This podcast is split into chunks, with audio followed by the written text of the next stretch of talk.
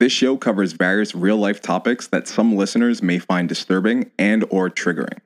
Please note that these topics are spoken on in order to drive public discourse and are not meant for malicious intent. All opinions are mine and mine only. Viewer discretion is advised. What up, what up, what up? This is your boy Roy, and you are now tuned into Back to Center Podcast, the only podcast dedicated to life, love, and the millennial struggle. Happy Self-Care Saturday, ladies and gentlemen, and congratulations. You made it to yet another week, but of course, as per usual, we got a lot of shit to talk about. Starting off with Kanye West's White Lives Matter t-shirt, Tom Brady and Giselle call it quits, New York City women are now charging men the D-bag tax, Ukraine leaders Vladimir Zelensky calls upon NATO to engage with Russia, and the topic of conversation for today being how to become you two point oh, becoming him or her. So go ahead and roll one up, pour up a libation, kick back, sit back with your boy Roy, because the show starts now.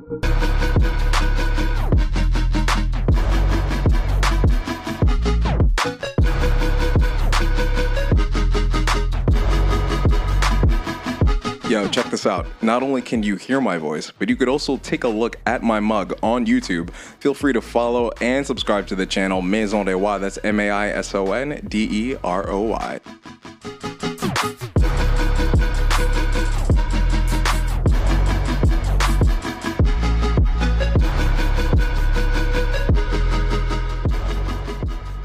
Good morning, ladies and gentlemen, and thank you for stopping by. This is your boy Roy, and of course, you are tuned in with Back to Center Podcast. Now, I was supposed to put this episode out yesterday. I actually fell asleep. So I recorded like the first half, and then I sat down on the studio couch. In here, I'm just chilling. You know, I was on my iPad. And then next thing you know, I fucking fall asleep. I wake up, it's like three a.m. I was like, shit, let me just go back to bed, and then I'll just record this shit in the morning. So here we are, we're back in our normal time, but hopefully you'll be hearing this a little bit earlier than usual. Try to get these out a little bit earlier these days, but who knows with my schedule. You know, although the world is burning, we have to keep hustling and we have to keep grinding, right? So, of course, my week has been busy. I hope your week has been busy, but also fulfilling. And I hope you have a great weekend as well. You know, I, I can appreciate you taking the time to listen to this podcast while you're probably, you know, doing your thing. You're probably just like driving or, you know, cleaning the house or whatever the fuck you're doing on a Saturday. You decided to hang out with me. So thank you so much. Now, without further ado, let's go ahead and get into it. Here's the first thing I want to talk about. And I think it's really prevalent um, to today's day and age, obviously, especially with what's going on or what has been going on since, like, I don't know, post-COVID, right? Are we even, is there a post-COVID? Are we still dealing with COVID? I don't know anymore. It's crazy how, you know, during its, I guess you could say during its, you know, initial phase, it was very heavy in the news. And I mean, granted, at some point, you know, the media is going to find new things to cover, and t- there's tons of shit to cover. That's for sure. But I think it's just very interesting because we haven't really made any real medical headway, if that makes any sense. Like, vaccines aside, there are people still dying from, quote unquote, you know, COVID, but I don't want to get too much into that. I just think it's interesting how, you know, we just never hear of shit ever again. Or like, same thing with monkeypox. Like, what happened to that? Before it was like a huge outbreak, this thing might take over the whole nation. What happened to that? They just dropped it, completely dropped it. That's all they do. They're really good at giving us diversion topics, which is, you know, especially given this time being the midterms, Biden has pulled one of the best Houdini tricks any president has ever done by pardoning everyone he's thrown in jail back in nineteen ninety-four. How interesting is that? I mean, it's a great diversion tactic. You know, Russia wants to go ahead and drop nukes and shit. But instead of focusing on that or having a debate, let's give everyone their weed. So we make it, well, Biden is trying to make the push to make it federally legal, which will look sweet for him just in time for like the midterms, because he's not looking too good. But I don't want to jump ahead of myself. Keeping it in the political arena, kind of want to cover Kanye West wearing his White Lives Matter t-shirt. Now, you might have seen this. It set the internet ablaze. And, you know, there was tons of opinions. Everyone had something to say about it. And not only was he wearing the shirt, Candace Owens was also wearing the shirt. It was a great tandem, you know, a great way to really rile up the internet. Um, however, I don't think he was in the wrong to wear that shirt. And I mean, obviously, if you've listened to my Kyle Rittenhouse episode, which if you're a first-time listener, welcome, but do yourself a favor. Try not to pass any immediate judgments on my views. Listen to a couple episodes first. That'll give you a good idea of where I come from, and you'll realize that it's, it's a little more sensible than you might think. But without tooting my own horn too much, what I do want to say here is, I don't think Kanye West was in the wrong to wear that shirt again. And the reason why I say that is because at the same time, people are mad at Kanye West. We're forgetting that the B L M organization itself not only took money from its supporters, it took those funds, didn't do anything in regards to like community advancement, and spent a majority of that money on mansions and homes for them and their friends. So who the fuck should we really be mad at? I just find it to be rather interesting, that's all.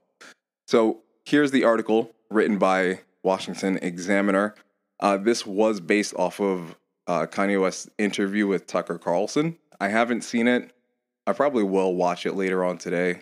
I got like literally nothing to do. This is probably one of my laziest Saturdays I've ever had, and I'm so thankful for it. So, um, yeah, I'm, I'm probably just going to hang out in-house and check this out. But anywho, Kanye West goes on to say, "My dad is an educated ex-Black Panther, and he put a text to me today, and he said, 'White lives matter. Ha ha ha.' I thought it was funny. The idea of me wearing it was funny. And I said, 'Why do you think it's funny?' And he just said, 'A black man stating the obvious,' West said on Fox News." Now, he goes on to say, "That was my favorite response because I kept thinking, people are looking for an explanation, and people say, yes, as an artist, you don't have to give an explanation, but as a leader, you do."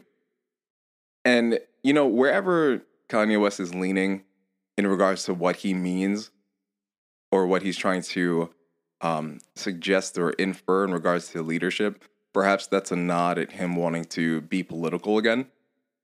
I think he's kind of right, though. I mean, obviously, as an artist, you don't have to explain shit. Artists have done some crazy shit, and, you know, there's no explanation for it. You know, me as a amateur, me as an amateur artist, um, a lot of things that I've done, which, you know, some people have found to think, you know, it's genius. Um, but there's no real explanation for it. So, like, you, of course, you don't have to explain yourself. But in a context such as this one, you definitely do. And I think Kanye West's dad's answer is probably the most concise, straight to the point, and very refreshingly transparent as well. You know, I, I feel like in today's day and age, if you were to wear something that radical, you'd kind of have to, like, tiptoe around what people find, quote-unquote, offensive in order to find some sort of verbiage that will quell both sides, right? Like your supporters and your detractors. However, what I do want to note here is that at the end of the day, regardless of how we see this, obviously, A, Kanye is going to do his own thing, and B, there are tons of other quote-unquote black people that also feel the same. And honestly, if I could extrapolate, extrapolate, Jesus Christ, excuse me, if I could extrapolate anything from, you know, Kanye West's quote-unquote stunt and, you know, the whole snippet from this interview, I can say that for as many detractors there are, there are a lot of supporters, but within that, moving beyond the verbiage of white lives matter or black lives matter, I think somewhere deep inside, we all agree that essentially all lives matter. And maybe saying we all is a little too hopeful. Perhaps, hopefully, a little bit more than the majority, or maybe just settling for the majority, which is fine, we'll think that. However, you will find extremes on both sides, and that's going to be the case for just about anything. But at the same time, though, given Kanye West's political stance, could anyone be shocked at this anyway? Like, be mad all you want, sure. Perhaps there is no convincing you that B L M was nothing more than a ploy to, you know, obtain as much money as possible for their, you know, for their own objectives. So the community, because take a look at the communities that were affected by things such as this.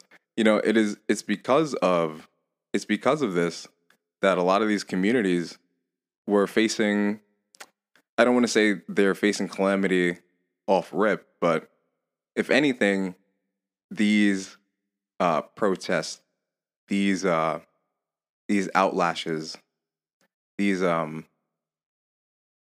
whatever you want to call it, in regards to how the public expressed themselves, they were exacerbated by this organization. So essentially, to be a quote-unquote useful idiot for an organization that ended up just taking your money and using it for their their own good, I think that would piss me off more than anything. You know, like if I was invested in this movement and I found out that the leaders did this, I would be pissed the fuck off. Like, fuck whatever Kanye West is wearing. You know, like I would want my money back. That's at least that's where my head would be. But, you know, we, we have a way, or the media, I should say, has a way of pivoting things and positioning things to make it seem other, right? And of course, Kanye has already faced some sort of backlash within the quote-unquote black community. And if you hear me say quote-unquote, it's because I hate saying the nomenclature black. Like, black is not an ethnicity. It's a color. And like a good ninety-five percent of us aren't even black. We're brown. But that's a whole nother conversation for another day. Every time I bring that shit up around, like, my Hispanic friends are always like, oh my God, here we go again. But again, another conversation for another day. Uh, so guys like Lil Boosie definitely spoke out against Kanye. But here's my question to Boosie.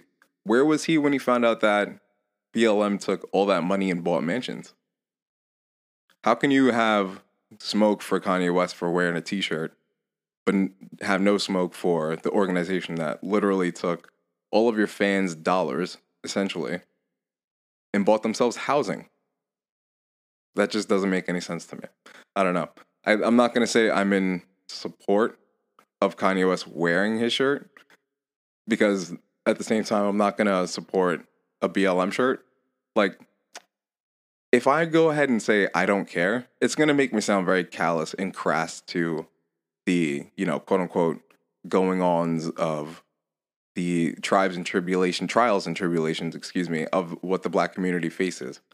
So I can't just say I don't care, because I obviously I do care. Like, there are lives involved in that. But also at the same time, at what point do we stop claiming this victimhood class? Like, when do we stop identifying ourselves with this victim mentality? And I don't want to hear like when cops stop killing us or things of that nature, because clearly, as evident in the rap industry in itself, we keep killing each other. So before we get to the police, I think there are a couple of elephants in the room that we have to address, you know? And in speaking of elephants in the room, Tom Brady and Giselle. First of all, Tom Brady could lose up to two hundred million dollars in this divorce from his wife, Giselle Bündchen, uh, an expert has warned. And I mean, yo, honestly, if you ask me, I think Giselle not changing her last name was indicative and was a signal enough to Tom that this wasn't going to last forever. But yo, let's be fucking frank for one second. Do marriages even last nowadays anyway? No. Hell no. Like, I see a couple of people that, all right, so without giving away names, right? I remember when I used to work at Crunch, this was like fucking four years ago. There was this one particular woman I used to train, and, you know, I never did anything with her. Gonna be totally transparent. Never did anything. However, you know, we have, we did flirt back and forth, and she did admit at some point that there was like some sexual tension, but I never made any advancements on her at all, right? A couple years later, you know, I changed location. I'm no longer training there. I'm, I'm somewhere else. I'm doing my thing. She gets married, and right before, right before she ended up having a child, she was telling me that, yeah, I don't plan on having a kid, like, at all at any point. And when I seen her years later with a kid, something like, something like, I don't know, like it was almost like a light bulb. I can't say a light bulb, but like a a thought bulb went off in my head, right? And I was like, yo, given the divorce statistic that I believe like, what, seventy-five percent of women initiate divorce, and given that most divorces are usually like ten years and a couple days after, that's typically when you get half. And yo, it's, I, I don't know. I maybe perhaps in this case I'm talking in circles right now, but what I'm trying to say is I see a lot of new relationships start off really hot. And I was one of those, right? I just never got married, thank God. Um, but they start off really hot. And then further down the line, like all my friends list, I have older people that are getting divorced. And it's like, you know, ten years post their relationship and shit. And yo, if the statistics are true, then at this rate, I don't think anyone's ever going to get married. But is that such a bad thing? Now, granted, I know there's a lot of trad cons that are like, oh, you're destroying the nuclear family. Yes, the nuclear family, family, excuse me, is important. However, as an antinatalist, I would argue that if you're not going to have children, like like me, is there any point to getting married? I don't think so. I think that's a topic for another day. But as M S N article writes, rumors have swirled that the Tampa Bay Buccaneers quarterback enlisted a divorce attorney after Page Six originally reported that model Bündchen had already done so, as the couple faces difficulties within their thirteen-year marriage. Now, you see, it's like right around that time frame, you know, ten-plus years. Perhaps at the ten-year mark, you probably just get tired of that shit. You know, like, I, I could see that being a thing. And perhaps it's just women that are the first to pull the trigger. You know, I think as guys, we try to work shit out. Like, even though we know shit is broken, we're like, nah, let me try and fix this. Let me try this one more time.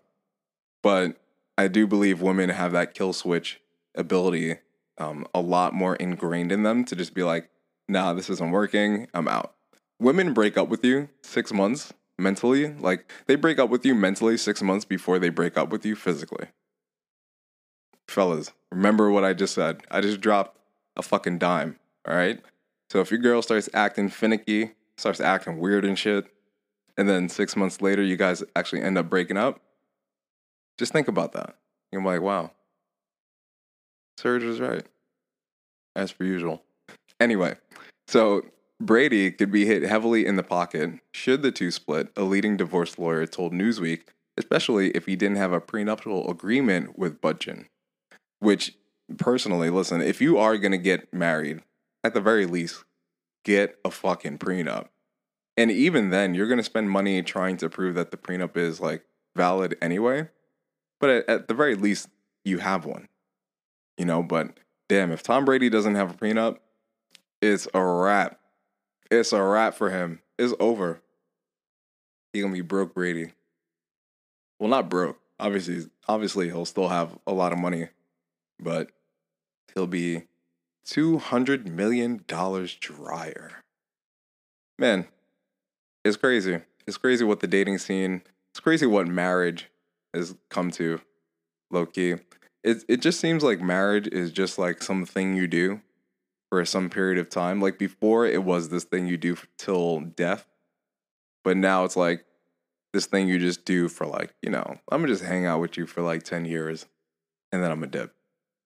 Which, I mean, by all means, I think if you go into a relationship with that in mind, then yeah, I guess you're you're fine. But with all things considered, not a lot of people are going to go into a relationship like that. So at the end of the day, are we all, are we all just like lying to each other? Perhaps. Well, c'est la vie chérie. Speaking of money, we've got New York women. Man, I'm going to go off script real quick. I mean, there is no script in front of me per se, but allow me to take a sip of this coffee before I go ahead and make this a statement real quick. Side note, the coffee is dark roast.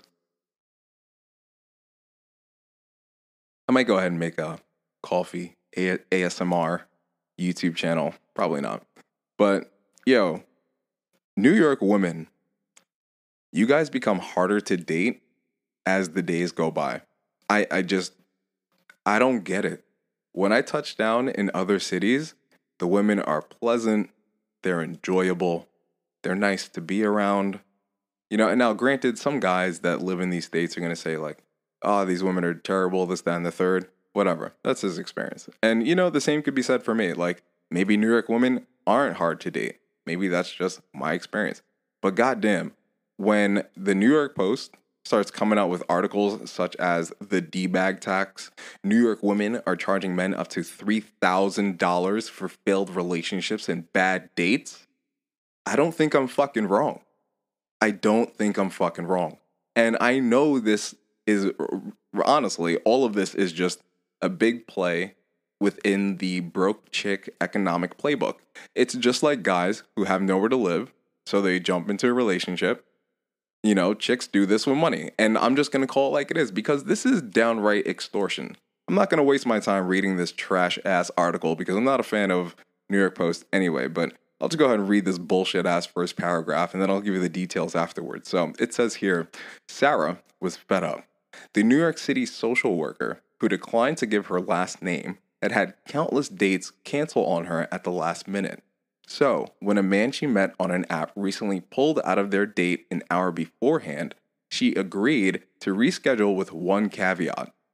He would have to Venmo her a fifty dollars deposit. First of all, get the fuck out of here. I know my tone, tone sounds rather aggressive, and I can apologize for that. Maybe I should calm it down, be a little more casual. So let me go ahead and try that again. Get the fuck out of here. No, seriously, get the fuck out of here. Like, if I had said individual in front of me and she recounted me this story, or said individual recounted me this story, I don't want to make this targeted, I would politely say, excuse me, persons, please get the fuck out of here. Merci. And here's why. I get the idea of not wanting your time wasted. I get that.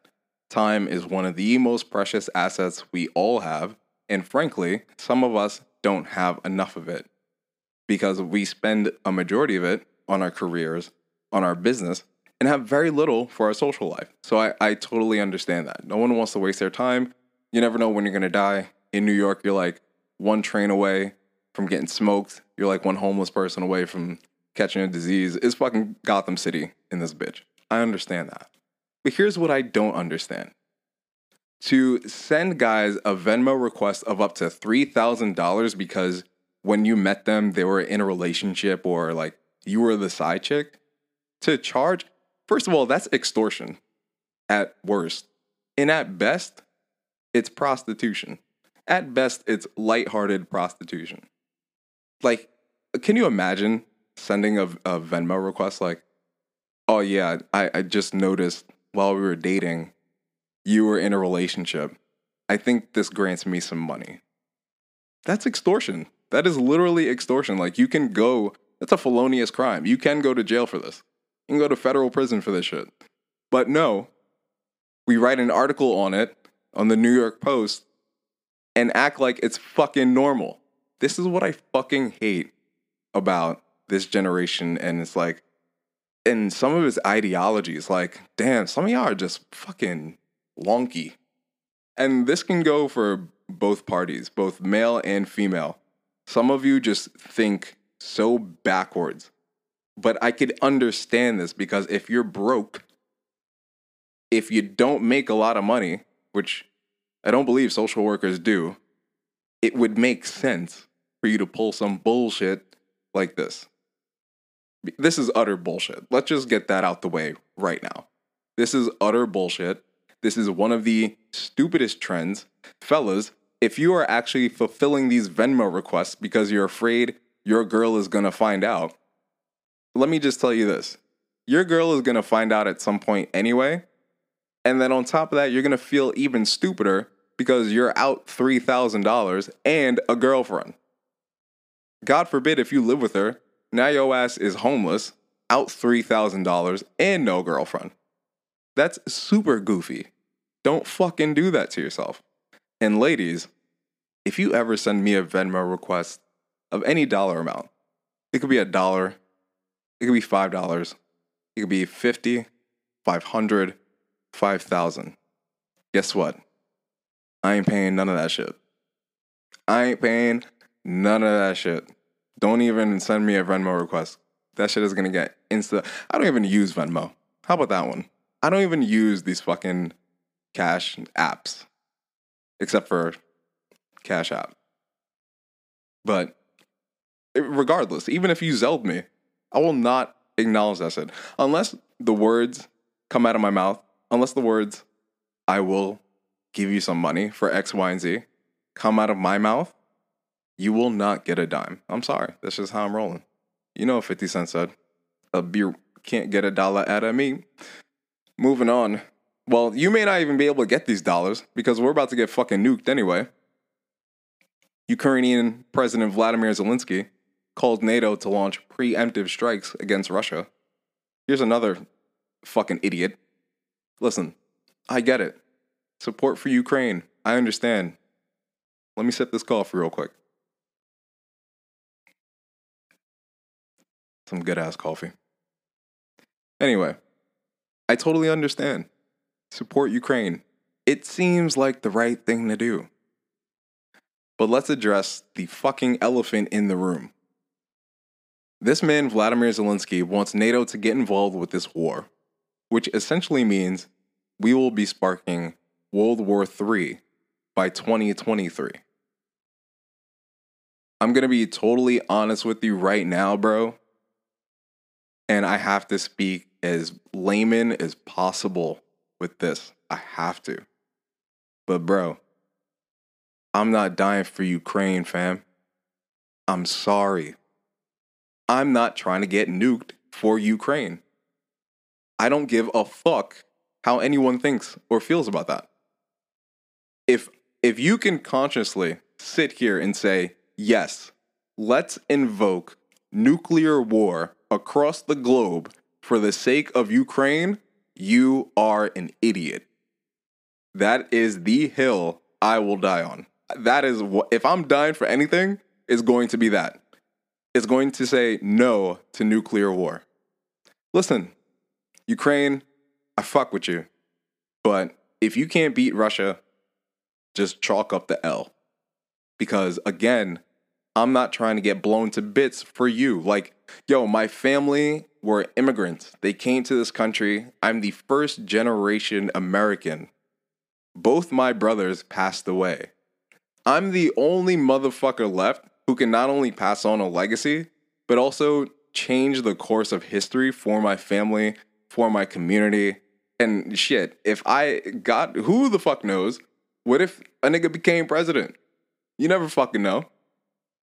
Like, I'm not trying to die before I hit these milestones, cuz. I'm sorry.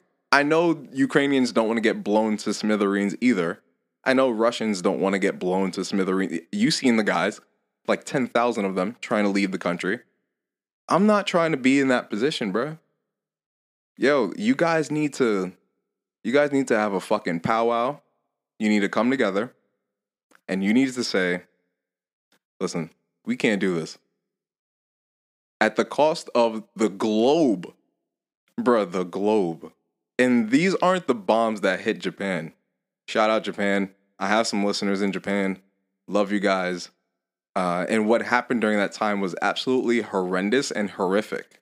But I have to say, in comparison, in regards to the technology that we have nowadays, listen, if Russia drops the Tsar Bomba, everybody's gone. From the Bronx all the way to Stat- Staten Island. I'm not trying to die. I'm sorry. At least not like that. Like, I know we're all going to go, but my man, ain't no way I'm trying to get fried like that. And, you know, one of the one of the uh, congresswomen in Russia, I believe, or like a secretary of state or whatever the fuck they call their cabinet over there, you know, she said something that I think was so... She's right, but at the same time, it's like, how the fuck are you going to say that and, like, justify it? So she was like, only the U S dropped nuclear bombs. Why are they allowed to, but we're not? What in the fuck?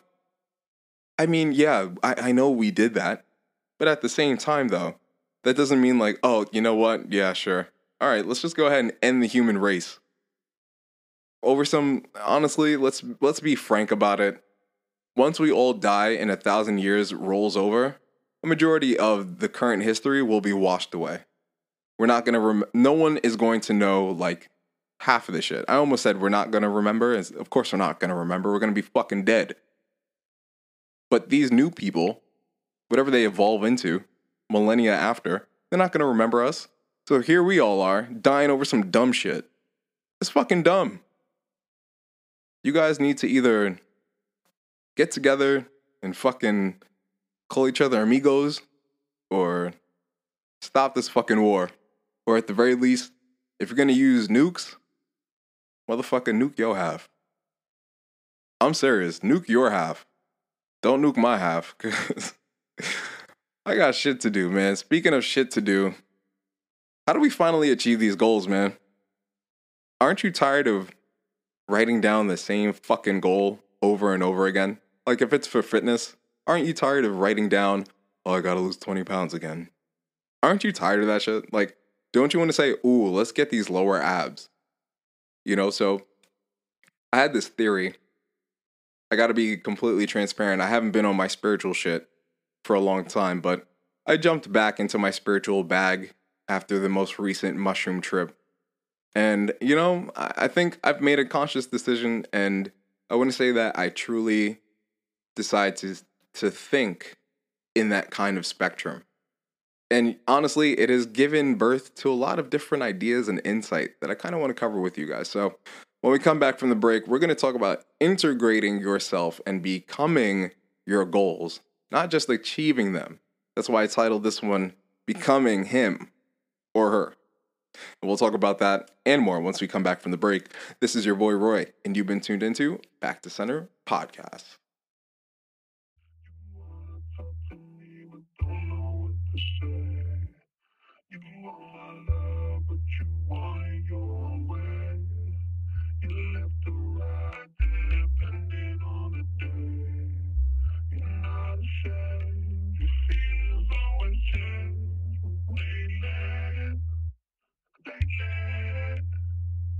I don't like what I've been going through, but I feel myself so far above. Now I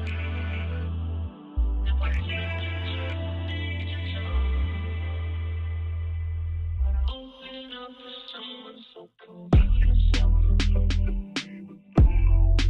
Don't know what to say. Wanna you away. You feel it.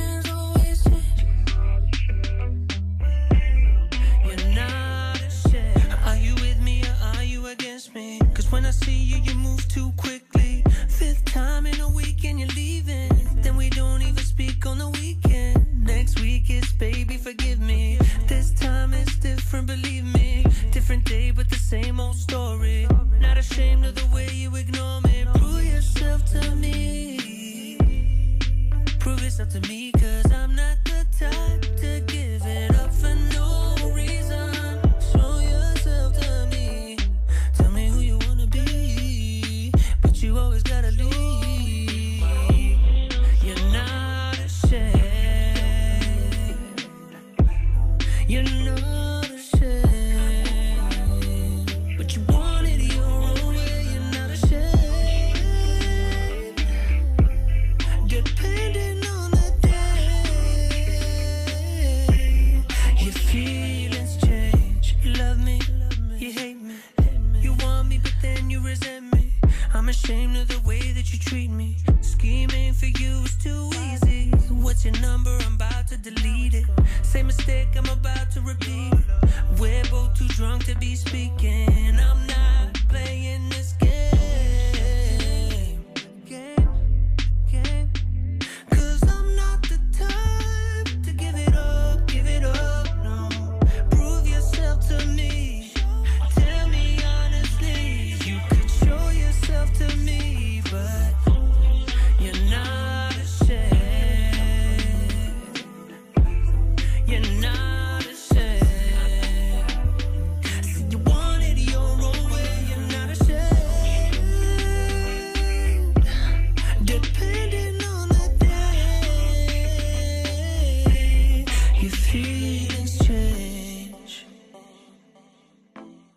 and lying to my face, driving me insane, playing all these games. You're lying to my face, text me names I can't erase. Ooh, you're not.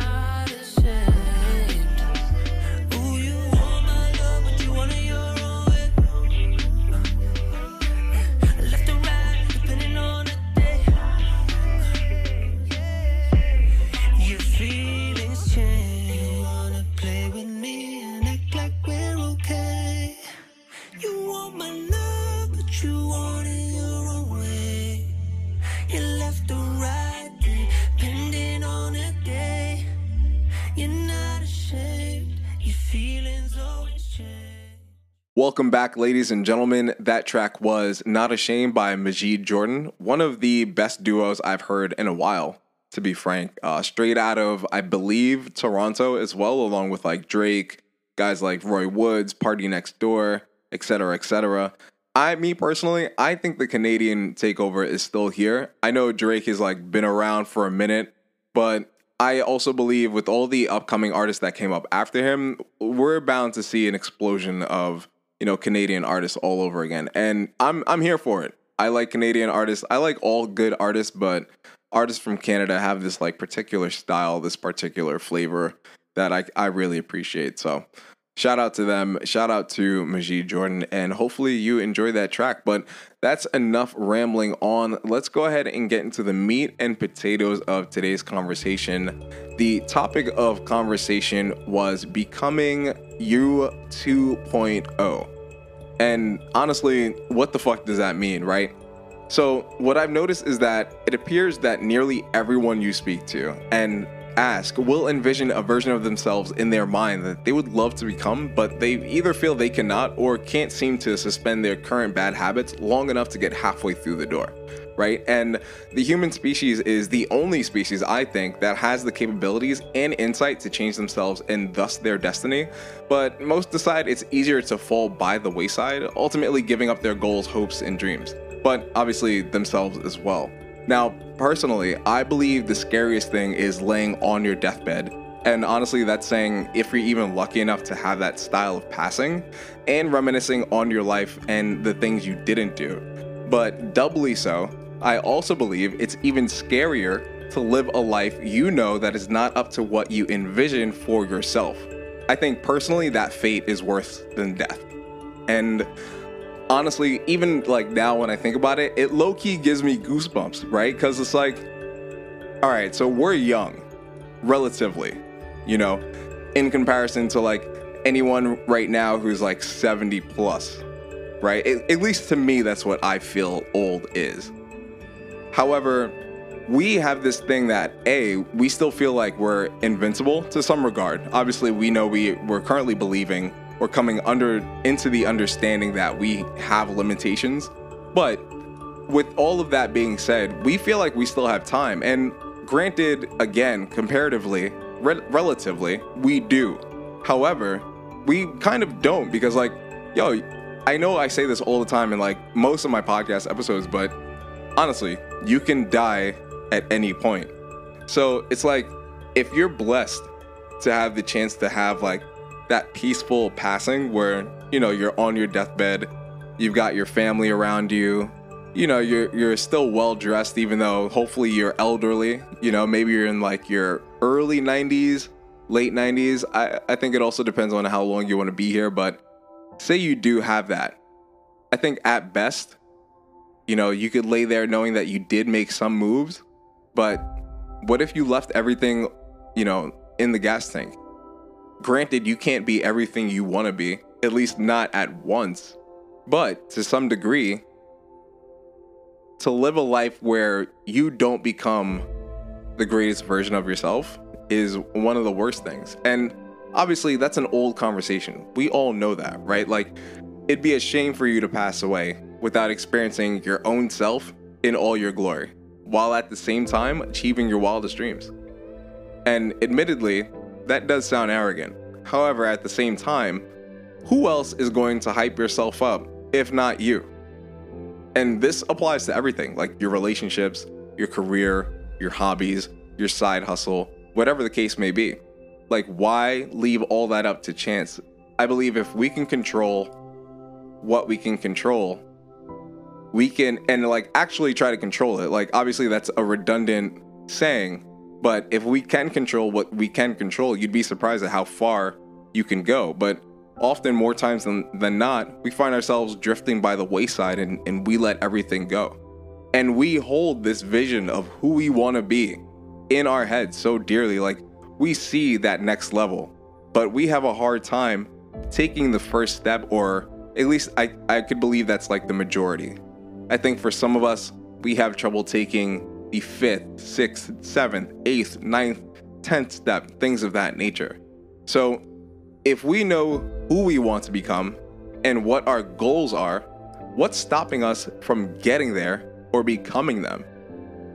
And within the question or the problem, therein lies the answer, right?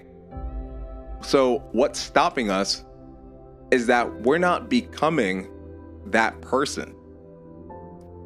And don't worry, I'm going to elaborate, but the reality of it is you must become before you achieve. And personally speaking, I believe we've been looking at achieving our goals wrong this whole entire time.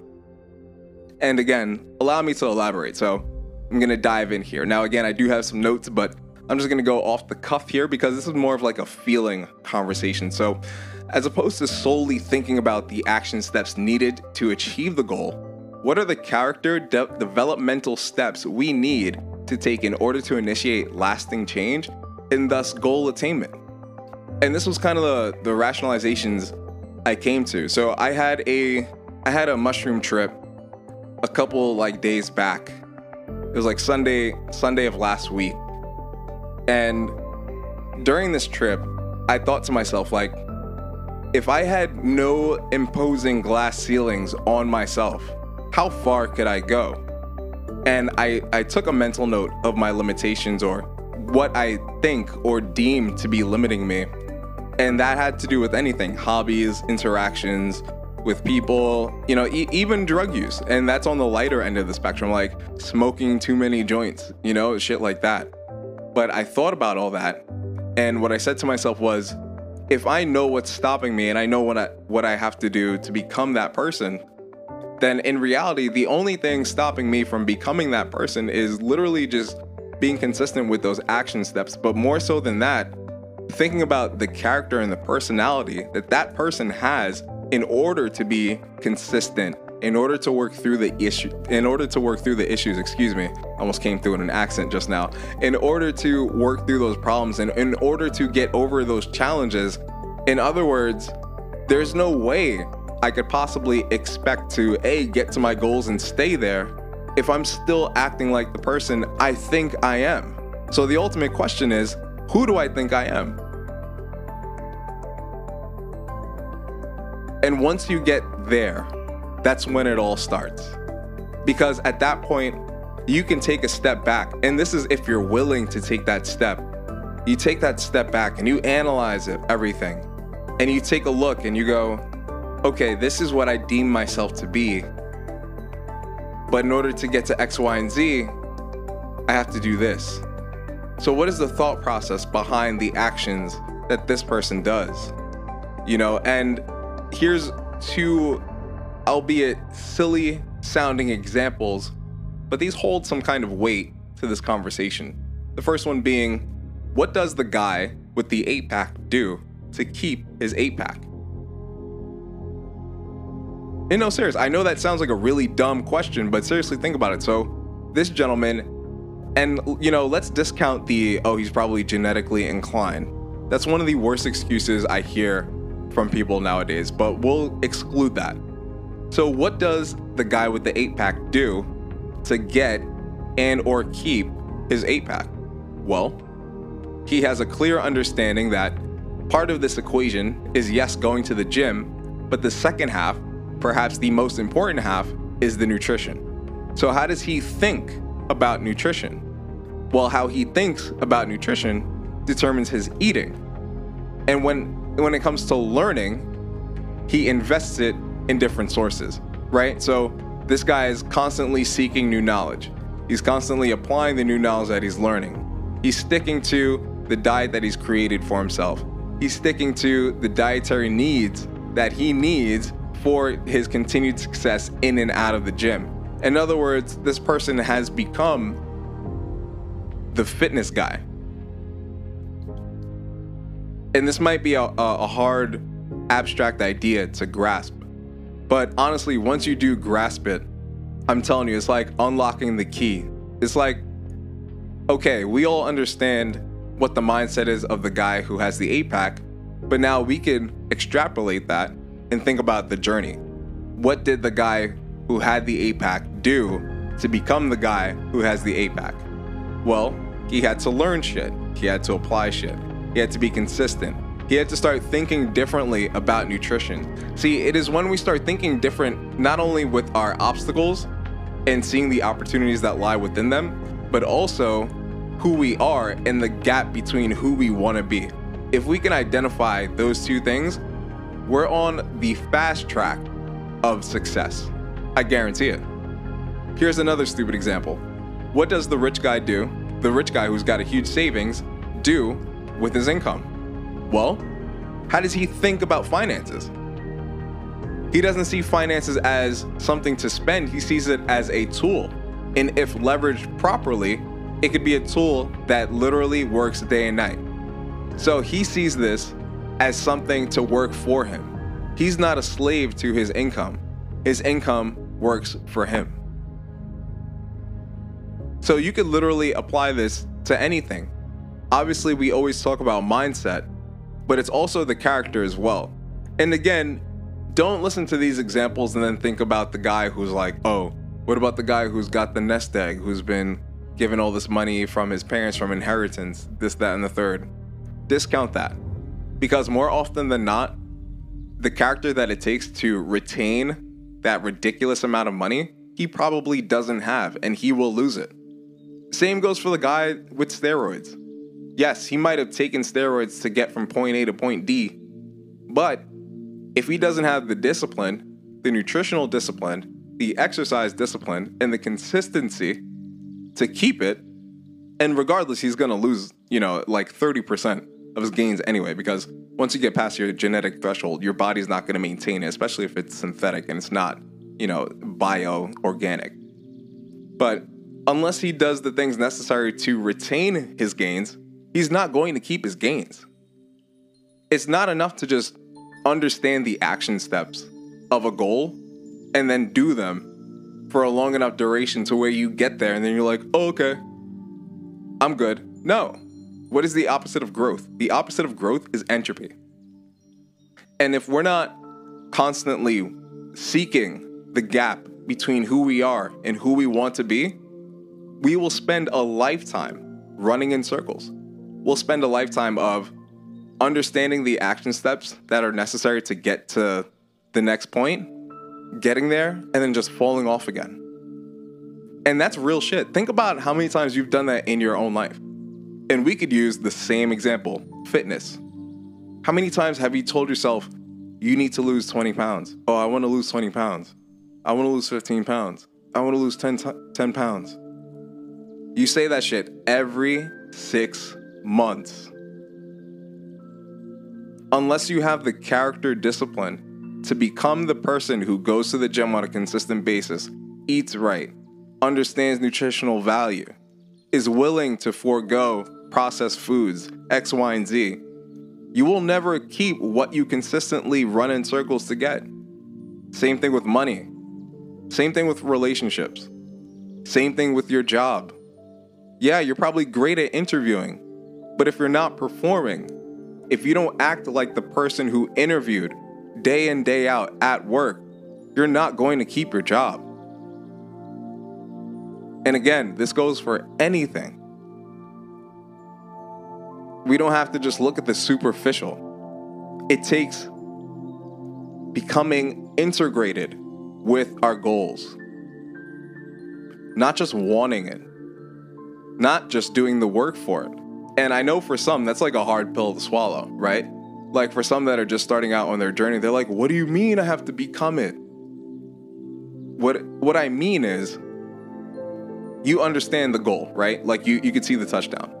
But you gotta enjoy the plays in between, because it's in the enjoyment of the plays, the enjoying the difficulties, the challenges, that enable you to not only get over them, but develop the character necessary to, when you get to that point, you can stay there. And not only stay there, grow from that point and move forward. So again, what does it take to be integrated?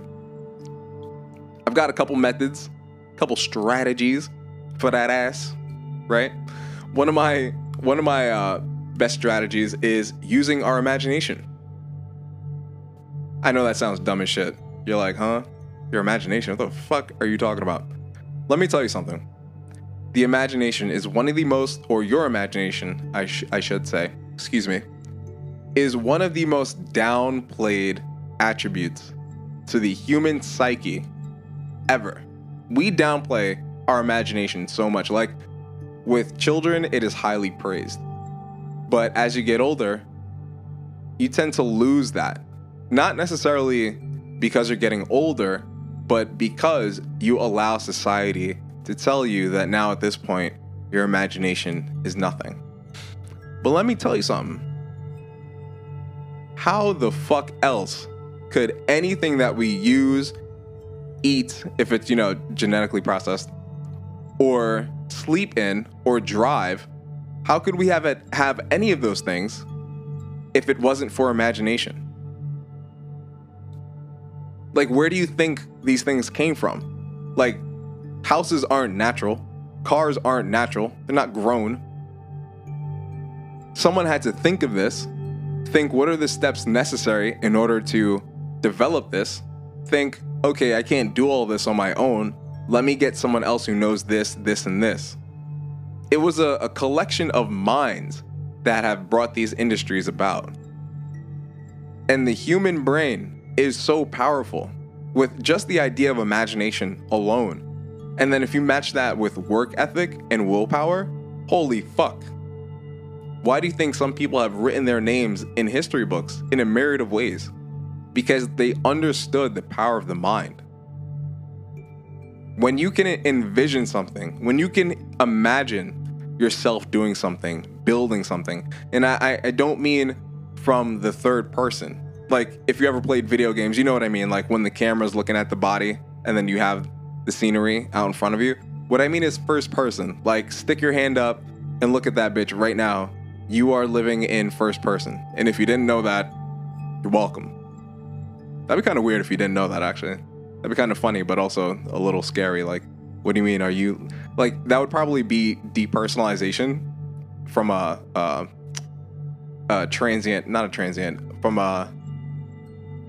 I'm going on a riff. Anyway, we're going to move beyond that point. But all in all, what I'm trying to say is, when you can imagine it in your mind, like you can envision it from a first person perspective, like you're doing the action, it becomes that much realer in person. Because here's here's how I I could best describe it. So there's I'll tell you how I've learned to use visualization, and then I will tell you the example that I've learned to help my brain develop the ability to have the ability to visualize.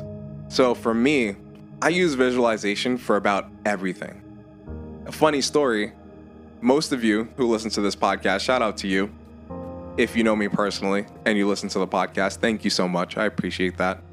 Um, but most of you know, I used to work at Equinox. And when I was let go from Equinox, I was not allowed back, right? So I told myself that when I get the money, when I can afford an Equinox membership, I will be back. And I told myself I specifically want an all-access pass. I want to be able to go to any Equinox I go to in any city that I travel to. Because for me, fitness is that important. And as the guy who has the eight-pack, I tried so hard not to put myself in that story, but god damn it, it's me. So as the guy who has the eight-pack, he invests in his fitness. And I thought going back to Equinox would be a, a worthy investment. Not only that, I thought it'd be a trophy, because for me, I gotta be transparent, twenty nineteen, my ass was on unemployment. And now twenty twenty, I won't go into exact numbers, but your boy is doing fucking phenomenal, phenomenal. And why? Because I envisioned it. I envisioned the action steps necessary. So when I got to the hard parts, I thought about that in my mind already. So when it happened in real time, in real life, it was easy for me to get over. Challenges were no longer challenges because I already thought about the challenges, because I thought and I seen myself doing this shit already in my head. So just learning how to do that from like basic examples, close my eyes, imagine myself doing an exercise at the gym, perhaps doing a new lift. And remember, we're thinking about this from the first person perspective. So my eyes are closed. I'm imagining myself on the bench, grabbing the bar, hoisting it down, and going through the entire movement. And then I open my eyes, I'm in the gym, I take a look at the bench, I stack the weight, I lay on that shit, I hoist the weight, I bounce that bitch off my chest. Well, I lift it properly. I don't bounce weights off my chest. That's very amateurish. But I press the weight, I put the shit back up, boom, new P R achieved. And I'm not saying, oh, I can imagine myself lifting a thousand pounds and then throw a thousand pounds on the bar and then do it. No, I'm talking about things that are reasonable. And once you start, if you can envision the small things, like the small steps it takes to get to point A to point B, you can go all the way. And then once you take a look back and you're thinking to yourself like, damn, I did all those things. Like I, throughout the journey, I stayed faithful to the vision. I seen myself through all the action steps. I was aware of all the challenges that were going to come. And I overcame that because I used my mind first and then my body followed. There is no action you take in this lifetime that a thought does not proceed. There is no action. It's impossible. I mean, of course, we have our medical conditions where, you know, people react. But even within then, those are nerve impulses.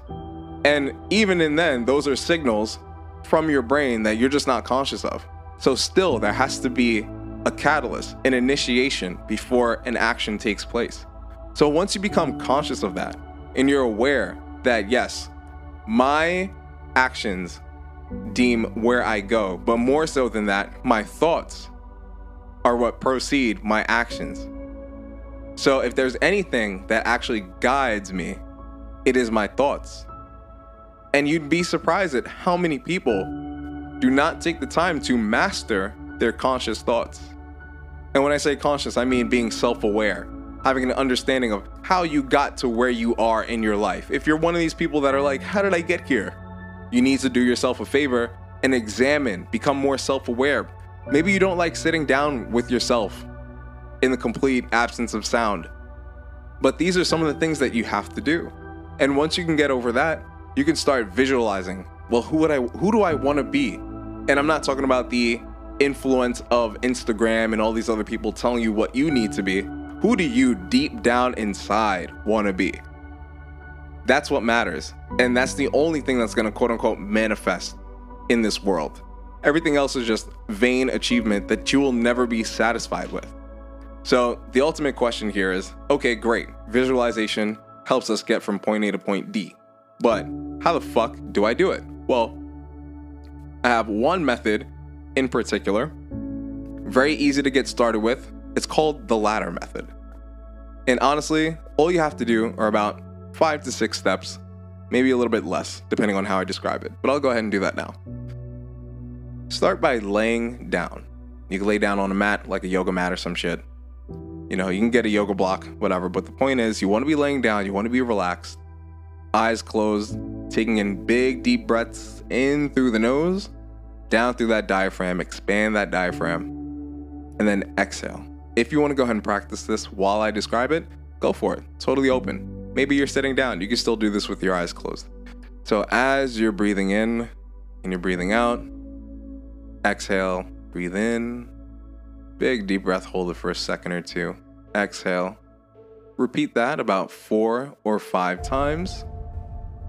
And then from there, and perhaps this might be your first time, you know, re-envisioning things again, but what you're going to do from this point is you're going to slowly start to envision your hands outstretched out in front of you. And this is from a first person perspective. So just like in real life, right?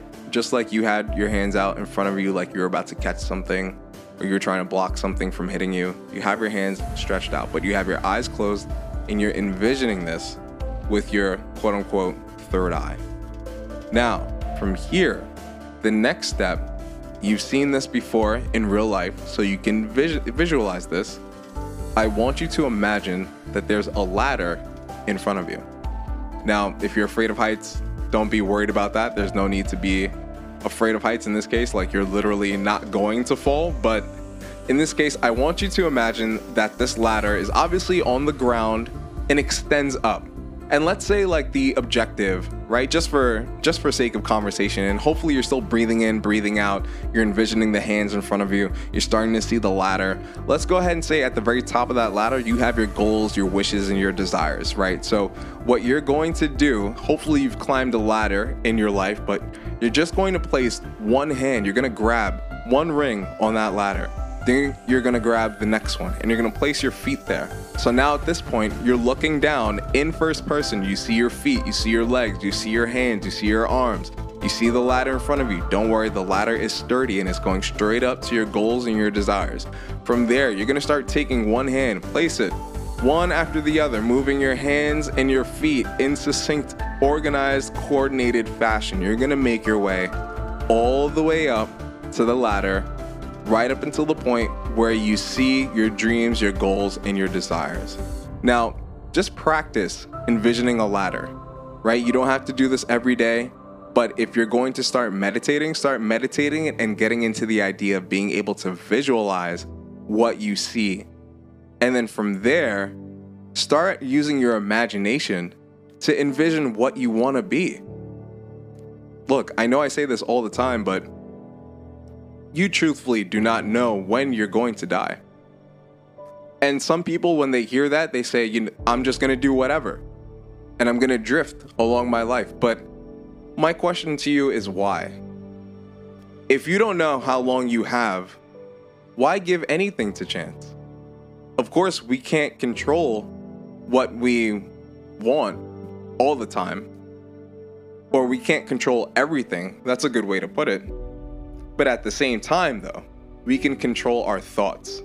And although our thoughts do not literally create our reality, it does create duplicates that are rather fucking similar.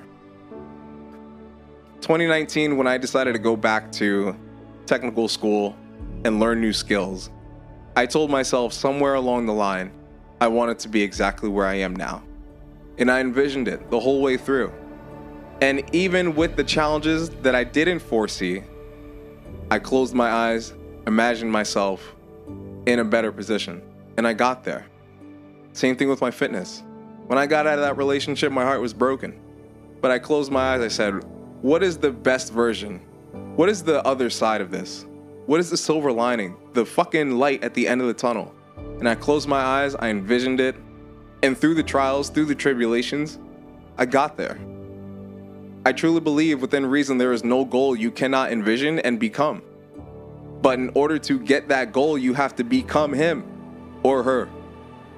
And you owe it to yourself before you go to become him or her.